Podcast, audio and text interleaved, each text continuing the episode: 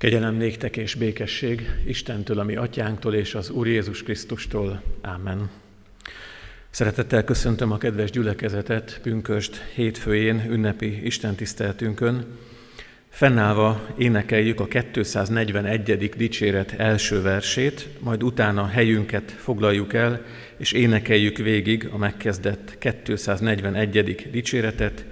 A 241 dicséret így kezdődik, Szent vagy örökké, Atya Úristen.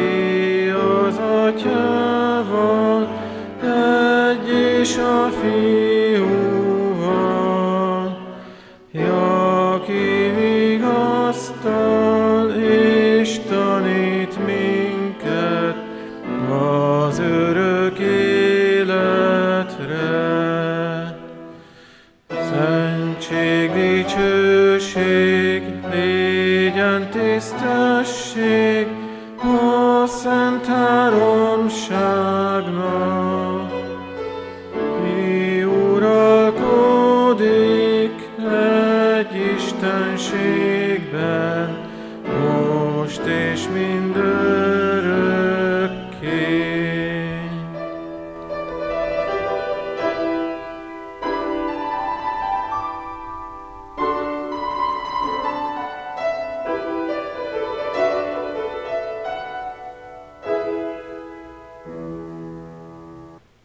segítségünk és Isten tiszteletünk megáldása, megszentelése az Úrtól jöjjön, aki Atya, Fiú, Szentlélek, teljes szent háromság, egy örök és igaz Isten. Amen. Kedves testvéreim, hallgassátok meg Isten igéjét, az apostolok cselekedeteiről írott könyv második fejezetének 22. versétől a 36. versi terjedő ige szakaszból. Izraelita férfiak, halljátok meg ezeket az igéket. A názáreti Jézust, azt a férfiút, akit az Isten igazolt előttetek erőkkel, csodákkal és jelekkel, amelyeket általa tett az Isten közöttetek, ahogy a magatok is tudjátok, azt, aki az Isten elhatározott döntése és terve szerint adatott oda, ti a bűnösök keze által keresztre szögeztétek és megöltétek de őt Isten feltámasztotta, feloldva a halál fájdalmait, mivel lehetetlen volt, hogy a halál fogva tartsa őt. Mert ezt mondja róla Dávid, az Úrra tekintek szüntelen, mert jobbomon van, hogy meg ne tántorodjam. Ezért örül a szívem és újjong a nyelvem, még a testem is reménységben fog nyugodni, mert nem hagyod lelkem a holtak hazájában, nem engeded, hogy szented el, elmúlást lásson, megismerteted velem az élet útjait, betöltesz engem örvendezéssel a te orcád előtt. Testvéreim, férfiak, hadd szóljak nektek nyíltan ősatyánkról, Dávidról, meghalt, eltemették, és sírja is nálunk van mind a mai napig. De próféta volt, és tudta, hogy Isten esküvel fogadta neki, hogy véréből valót ültet a trónjára, ezért előre tekintve a Krisztus feltámadásáról mondta azt, hogy nem marad a holtak hazájában, és teste sem lát elmúlást. Ezt a Jézus támasztotta fel az Isten, aminek mi valamennyien tanúi vagyunk.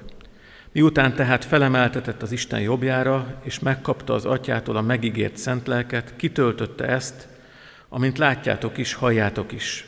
Mert nem Dávid ment fel a mennybe, hiszen ő maga mondja, így szól az Úr az én Uramhoz, ülj az én jobb kezem felől, míg ellenségeidet lábad zsámolyává nem teszem.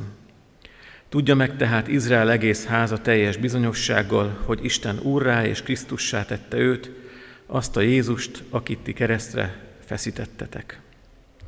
Isten áldja meg igének hallgatását, szívünkbe fogadását és annak megtartását, hogy teremjük gazdagon a lélek gyümölcsét az ő dicsőségére. Imádkozzunk. Jöjj, Szent Lélek, légy világosságunk, amikor figyelünk Krisztusra, és Krisztus által az Atyára. Jövünk hozzád úgy, ahogy vagyunk, kérünk, hogy Te teremts bennünk tiszta szívet, kérünk, Urunk, hogy oldozd le rólunk gyarlóságainkat, rád bízzuk magunkat, minden estől fogva úgy, ahogy vagyunk, rád bízzuk terheinket, és neked elét hozzuk, elét tárjuk örömünket és köszönetünket. Urunk, Te benned vagyunk, élünk és mozgunk, Kérünk ad, hogy az emberi szavak által, a Szentírás régi szavai által mégis Te szólalj meg a mi lelkünkben, Te beszélj velünk. Amen. Testvérek, az ige hirdetés alapigéjét János evangéliuma 16. fejezetéből hallgassuk meg, a 7., 8., 9., 10. verset. Én azonban az igazságot mondom nektek, jobb nektek, ha én elmegyek, mert ha nem megyek el, a pártfogó nem jön el hozzátok. Ha pedig elmegyek, elküldöm őt hozzátok. És amikor eljön, leleplezi a világ előtt, hogy mi a bűn, mi az igazság és mi az ítélet. A bűn az, hogy nem hisznek én bennem, az igazság az, hogy én az atyához megyek, és többé nem láttok engem, az ítélet pedig az, hogy a világ fejedelme megítéltetett. Foglaljunk helyet.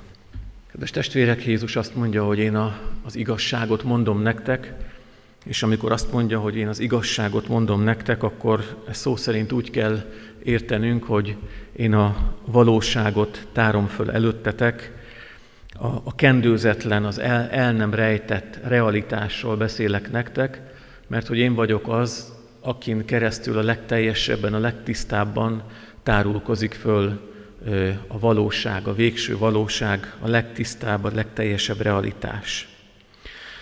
Amikor a Biblia Istenre használja ezt a kifejezést, vagy amikor Jézus magáról mondja azt, hogy én vagyok az igazság, akkor pontosan ebben az értelemben beszél róla, hogy Isten és Jézus maga, a Szentlélek maga a legfőbb valóság, a végső valóság, Egyedül az ő lelke, az ő gondolatai, a szándékai, megnyilvánulásai azok, amik igazán valóságosnak nevezhetők, és ahhoz képest minden, ami, minden, ami teremtett, ami látható, az az elmúlás, a látszat, a bűn nyomait viseli magán. Ebben az értelemben mondja azt Jézus, hogy, hogy én bennem tárulkozott föl előtt, előttetek a legfőbb valóság, a végső valóság, és a Szent Lélek is, akit majd elküldök közétek, abban fog segíteni nektek, hogy elvezet ennek a valóságnak, ennek a feltárult, bennem feltárult valóságnak a teljességére. Olyan a Szentlélek munkája, mint egy ilyen világossággyújtó munka, mint egy ilyen, egy ilyen megvilágító munka. Biztos előfordult már velünk az, hogy, hogy barlangba jártunk, és hogyha mondjuk olyan barlangba mentünk be, ami nem volt előre kivilágítva, akkor, akkor a barlang bejáratának az első öt méterében még tudtunk haladni, minden gond nélkül, aztán minden elsötétedett, és olyankor szükség volt arra, hogy, hogy vagy zseblámpát gyújtsunk, vagy valami fákját meggyújtsanak előttünk, és ha ez meggyulladt, akkor, akkor beragyogta előttünk az utat, láttuk, hol kell lehajolnunk, hogy benne üssük a fejünket valami kőbe, hol vezet a csapás a sziklák között, tehát szükség van a fényre, ami bevilágít a sötétbe, és átláthatóvá teszi azt, ami addig nem volt átlátható. Ez történt Jézusban, és ezt folytatta tovább a Szentlélek. A lányaimnak van egy olyan tolla, ami nek olyan furcsa tintája van, hogyha írunk vele egy fehér lapra, akkor nem látszódik, hogy mit írtunk, de ugyanezen a tollon van egy lámpa, egy ilyen UV lámpa, amivel a leírt szöveget meg tudjuk világítani, és akkor el tudjuk olvasni. Hogy ilyen Isten valósága ebben a világban, hogy ott van, jelen van, ő beleírta a jelenlétének, a lelkének, az ő valóságának a nyomait ebbe a világba, az egy más dolog, hogy mi alaptermészetünktől fogva ezt, ezt nem tudjuk a maga teljességében értelmezni, ezért van szükség Krisztusra és a Szentlélekre, aki a maga világosságával átvilágítja azt, ami, ami rejtett volt.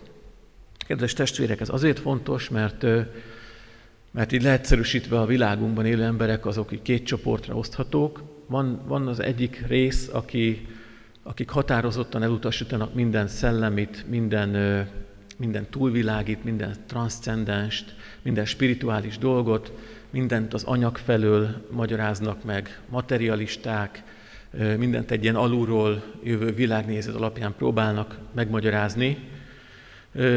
Számukra a valóság egy, egy beszűkült valóság. Van, aki úgy hívja ezt az ember, ember csoportot, hogy ők a sík világban élnek. Ugyanakkor van egy olyan réteg, akik pedig akiben életének egy pontján fölébredt a vágy a szellemi iránt, a transzcendens iránt, a spiritualitás iránt, és az a vágy, ez, ez aztán keresésben kezdett testet ölteni, és az mindenképpen dicséretes, hogy az emberek próbálják ezt a vágyukat betölteni, az a szomorú, hogy nagyon sokszor olyan helyen keresik ennek a vágynak a betöltését, ami aztán nem hozza el számukra a valódi megelégedést. Az ilyen kereső emberek találkozhatnak, és örömmel találkozhatnak Jézussal ezzel a kijelentésével, hogy az a vágy, ami ott van bennetek a végső valóság iránt, a legfőbb valóság iránt, a teljesség iránt, az bennem eljött közétek, föltárulkozott előttetek, és a Szentlélek az, aki az én távollétemben is segít titeket abban, hogy ennek az elrejtett, de feltárulkozott valóságnak a titkait, mélységét meglássátok, és nektek is részetek lehessen ebben. Kedves testvérek, a Szentlélek néha nagyon meglepő módon tudja segíteni az embert. Itt Kecskeméten, a gyülekezetünkben is működik az úgynevezett Gedeon Társaság. Ez a Gedeon Társaság azzal foglalkozik, hogy, hogy szentírásokat, illetve hát ilyen részleteket, tehát új szövetség Zsoltárok példabeszédek könyvét, így egybekötve, ezeket ingyen terjeszti. Kórházban, hajléktalan szállón, börtönben, iskolákban, szállodákban találkozhatunk ezekkel a kis szentírásokkal, és ha valaki beszél ilyen gedeonitákkal, akkor, akkor nagyon sok történetet tudnak elmondani arról, hogy emberek szálloda szobában csak úgy véletlenül felcsapva a Bibliát, nyaralás során egy-egy mély ponton, egy-egy összetört lelkiállapotban, hogyan kezdték el csak így felszínesen, érdeklődve, unalmukba nem tudva mit csinálni, olvasni a Szentírást, és egyszer csak a lélek megérintette őket, és azok a halott betűk megelevenedtek, és a Szentlélek megvilágosító munkája nyomán Krisztus szemlélve hirtelen a valóságban találták magukat, és már nem tudtak annak ellenállni. Nekem is volt egy ilyen évfolyamtársam a teológián, egy kárpátaljai fiatal ember, aki egyik délután hazament a középiskolából, unatkozott, levette otthon a Bibliát a polcról, elkezdte olvasni, és nem tudta letenni. Nyilván sok ember előfordult ez, de ha Szentlélek közbelép, akkor a végső valóságba léphetek be. Kedves testvérek, a Szentlélek azonban nem csak abban segít bennünket, és nem csak ezért adhatunk hálát most is pünköstkor, hogy Isten titkait tárja fel előttünk, hanem, hanem ami ezzel egyidejűleg meg kell, hogy történjen, hogy minket is leleplez. Tehát úgy is mondhatnám egy ilyen mai kifejezéssel, hogy a Szentlélek a, a legjobb diagnoszta. Gyerekkoromban két, két ilyen orvosos, ilyen egészségügyis sorozatot néztünk. Az egyik volt a Kórháza város szélén, a csehszlovák, azt hiszem csehszlovák kis sorozat. A másik pedig a Fekete Erdő klinika volt, és hát amikor már nagyobb lettem, akkor, lehet, hogy azért, mert kórházlelkész voltam, nem tudom, néztem a Dr. House című sorozatot is, Dr. House egy nagyon kiváló angol színész alakítja, és ő igazából egy, egy, egy, egy profi diagnoszta, és az, minden egyes része ennek a sorozatnak arról szól, hogy Dr. House és a csapata találkozik egy olyan helyzettel, egy olyan beteg emberrel, egy olyan betegséggel, ami, amivel addig nem találkoztak. Tehát egy átlag orvos, vagy akár egy átlag orvosi tím nem tudná meggyógyítani azt az adott beteget, mert hogy így, így nem könnyű rájönni első látásra, hogy mi a problémája. Mindent kipróbálnak, minden szakkönyvet átnyálaznak, és nem tudják, hogy, hogy hogyan tudnák meggyógyítani. És akkor jön Dr. House, és jön az ő csapata, és a 45 perces sorozatnak a 40 perce arról szól, hogy hogyan találják meg a, a diagnózist, és amint megvan a diagnózis, az utolsó két percben gyakorlatilag meg is tudják találni a terápiát, és meggyógyul a beteg. A Szentlélek pont ilyen diagnoszta, aki, akinek nincs szüksége arra, hogy a 45 perces sorozatból 40 percig keresse a megoldást, mert ő tökéletesen átlátja az emberi lelket, az emberi lélek felszínét, a viselkedésünket, a mélységeinket, a tudatosságunkat, a tudatalatti mozgatórugóinkat, az élettörténetünket, a sebzettségeinket, egyáltalán a magunk valóságát Istenhez képest, és abban segít bennünket, hogy leleplezi azt, szembesít olykor fájdalmasan, tapintatosan, mindenképpen a gyógyulást, a teljességet szolgálva rávilágít arra, hogy mi a fő problémánk. Erre mondja azt Jézus, hogy az egyik diagnózis, amit a Szentlélek mond nekünk, hogy az a fő problémánk, hogy, és ez a bűn maga, hogy nem hiszünk Jézusban. Ebben nincsen semmi meglepő. Ez azért meglepő, mert olyanoknak mondja ezt Jézus, akik számára azért bűn az, hogy nem hisznek Jézusban, mert hogy, hogy Isten gyakorlatilag minden létező dolgot megtett azért, hogy hihessenek benne. Tehát nem arról van szó, hogy olyan emberek nem hisznek Jézusban, akik nem is hallottak arról, hogy létezik Jézus, vagy létezik Biblia, vagy létezik evangélium, vagy kereszténység, hanem itt a nem hívés, Jézusban nem hívés azt jelenti, hogy föltárulkozott előttük, közöttük élt, tanította őket, különböző csodás jelenségek által ö, átragyogott az ő lényén keresztül Isten valósága, megismerhették általa az atyát, és annak ellenére, hogy ennél érthetőbben már nem tudta magát föltárni a végső valóság, mint hogy emberként, mindennek ellenére mégis elutasították, mégis kizárták az életükből, mégis becsukták az ajtót, lehúzták a redőnyt, és azt mondták, hogy nem kérünk belőled. Tehát eljött egészen az életük közelségéig a világosság, a szeretet, a jóság, eh, a mennyország, és bár belepillanthattak ennek a szépségébe, mégis azt mondták, hogy ennek ellenére nekünk ez nem kell. Tehát egy nagyon tudatos elzárkózásról van szó, és ez az, amit a Szentlélek gyakorlatilag a mai napig végez, és mai napig gyakorlatilag ezt erre világít rá az emberek életében, hogy hogy, hogy vagy te Jézussal.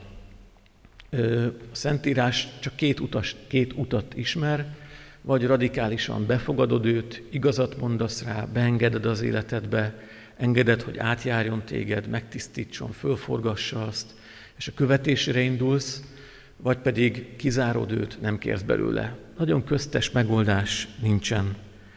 Nyilvánvalóan a lélek újra és újra arra hív meg, újra és újra azt munkálja, hogyha életed sok pontján elutasítottad is őt, kizártad őt, újra és újra befogadhast, rábízd magad, magadhoz öleld mindazt, amit ő benne Isten elhozott neked.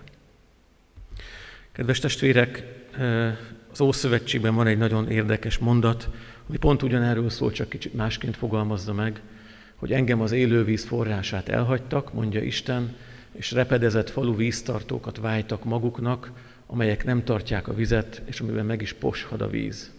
Az emberi lélek vágyakozik Isten után, de ahelyett, hogy hozzá menne, és nála inna, és belőle inna, azt a forrásvizet inna, ami Krisztusban föltört, ahelyett, ahelyett annak hátat fordít, és maga váj magának kutakat, amelyben poshat, poshat víz van, és amely, amiből egyébként el is szivárog a víz.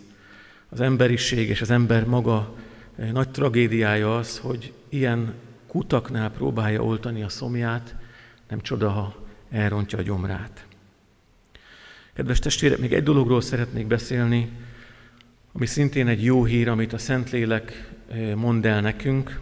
Bejelent tulajdonképpen egy nagyszerű hírt, ami Krisztus kereszt halálakor és feltámadásakor történt, mégpedig azt, hogy a világ fejedelme kárhozatra ítéltetett.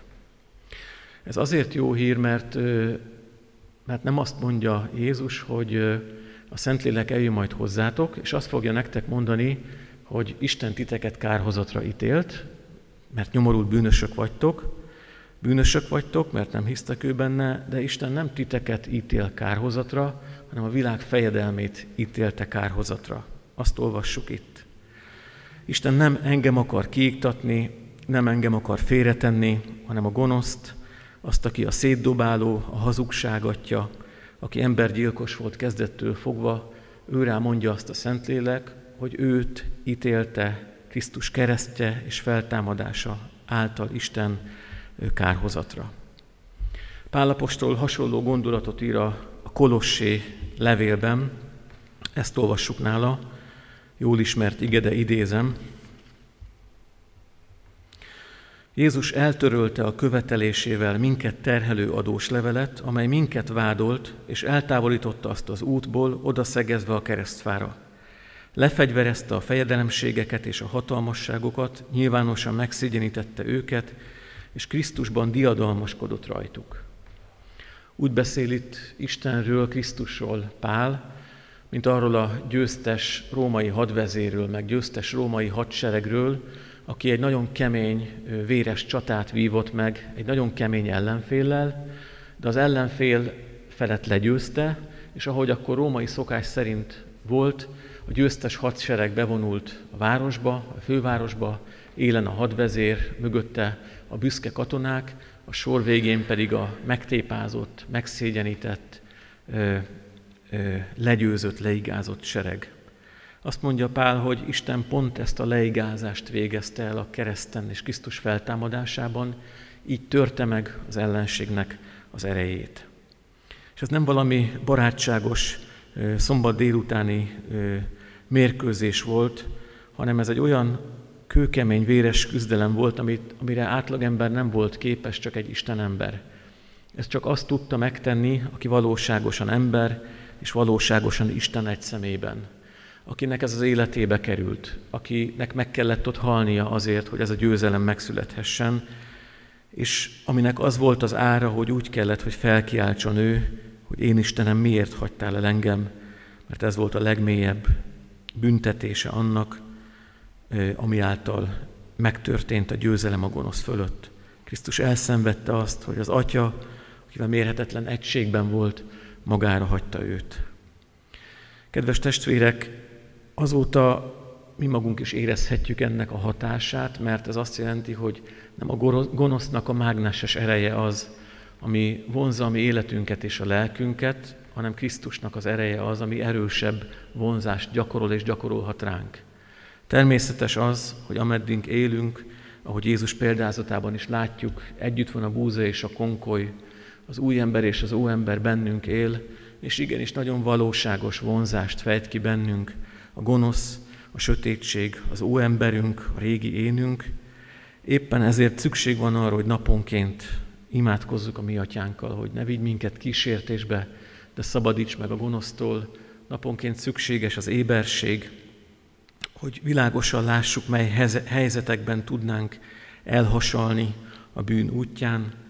Határozott ellenállásra szükség van minden nap, minden órában, hogy ellene tudjunk állni minden kísértésnek, és leginkább közelednünk, kapaszkodnunk, ölelnünk magunkhoz Krisztust, aki győzött, és akinek az oltalmában el vagyunk rejtve.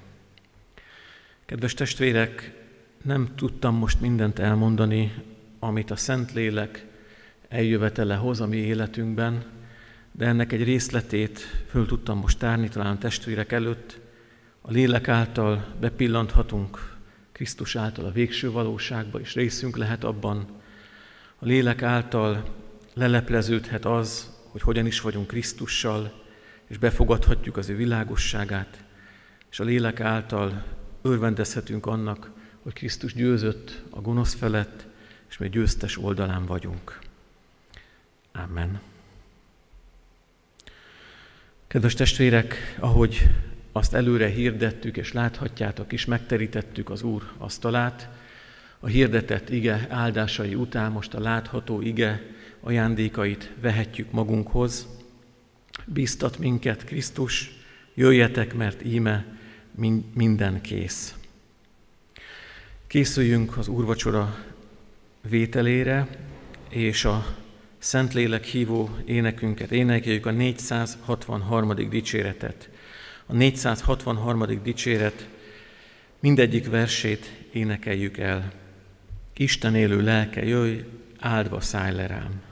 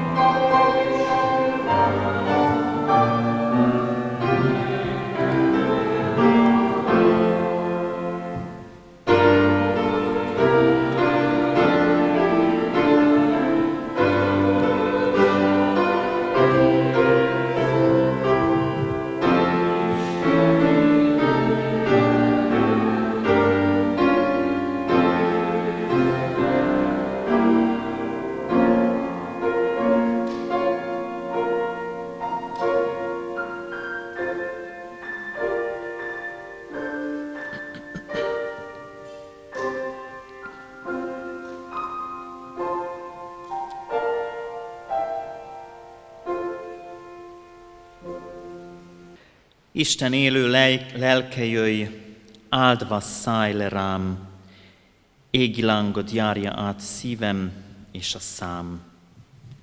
Amen. Jelentem a gyülekezetnek, hogy az Úr szent asztalát megterítettük, halljuk meg hát, miképpen szerezte az Úr Jézus Krisztus az utolsó vacsorát, megírta azt az első három evangélista, de legteljesebben Pál apostol a Korintusbeli gyülekezetnek írt első levél 11. részének 23. és következő verseiben a következőképpen. Mert én az Úrtól vettem, amit át is adtam nektek, hogy az Úr Jézus azon az éjszakán, amelyen elárultatott, vette a kenyeret és hálát adva megtörte, és ezt mondotta, vegyétek, egyétek, ez az én testem, amely ti érettetek megtöretik, ezt cselekedjétek az én emlékezetemre.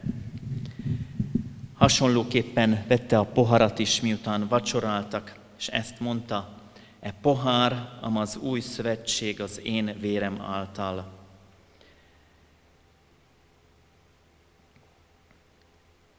Valamennyiszer e pohár az új szövetség az én vérem által. Ezt cselekedjétek, valamennyiszer isszátok az én emlékezetemre. Mert valamennyiszer eszitek-e kenyeret, és isszátok-e poharat, az Úr halálát hirdessétek, amíg eljön.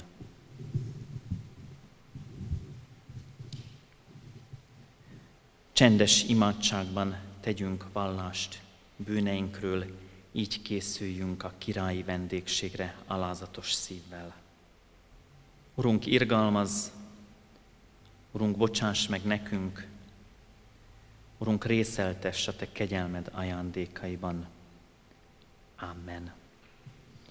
Vallást tettünk egyéni csendességünkben a bűneinkről, tegyünk vallást a mi hitünkről is, mondjuk el együtt az egyetemes keresztény egyház hitvallását. Hiszek egy Istenben, mindenható atyában, mennek és földnek teremtőjében, és Jézus Krisztusban, az ő egyszülött fiában, a mi Urunkban, aki fogantatott Szentlélektől, született Szűz Máriától, szenvedett Poncius Pilátus alatt, megfeszítették, meghalt és eltemették. Alá szállt a poklokra. Harmadnapon feltámadt a halottak közül, felment a mennybe, ott ül a mindenható Atya Isten jobbján, onnan jön el ítélni élőket és holtakat.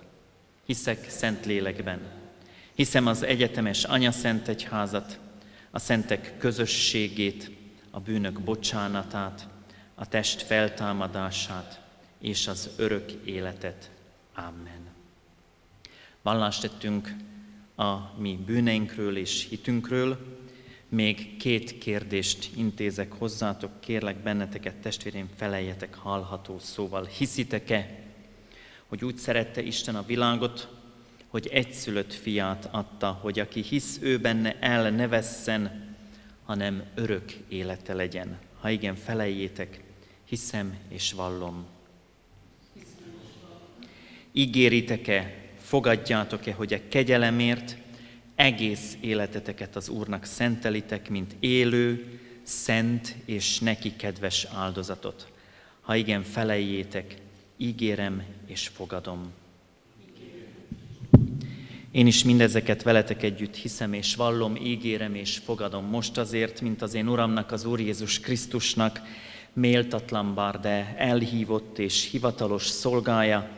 Hirdetem nektek a bűneiteknek bocsánatát és az örök életet, melyet megad a mi Urunk, Istenünk ingyen való kegyelméből az ő szent fiának érdeméért.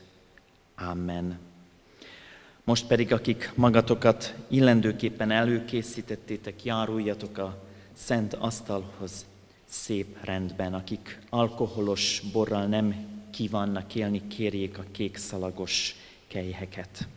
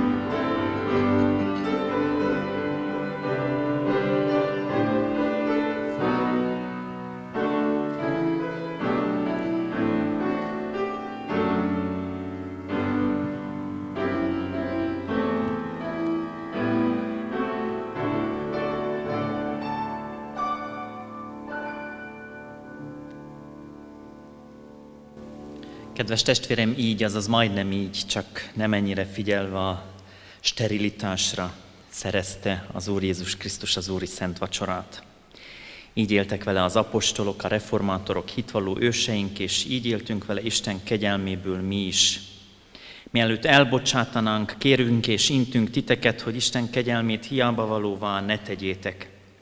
Ne uralkodjék többé bennetek a bűn, sőt viseljétek magatokat keresztény hivatásotokhoz méltóan, hogy senki titeket meg ne foszthasson Istennek ama szeretetétől, amelyet kijelentett és megbizonyította Jézus Krisztusban. Legyetek, mint az ő szentje és szerettei könyörületesek. Öltözétek fel a jóságot, alázatosságot, szelítséget, béketűrést.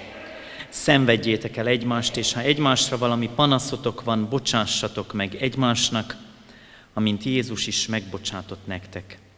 Az Istennek békessége uralkodjék a ti szívetekben, amelyre hívattatok is egy testben. Most mielőtt megtérnénk hajlékainkba, emeljük fel szívünket, és adjunk hálát Istennek, imádkozzunk.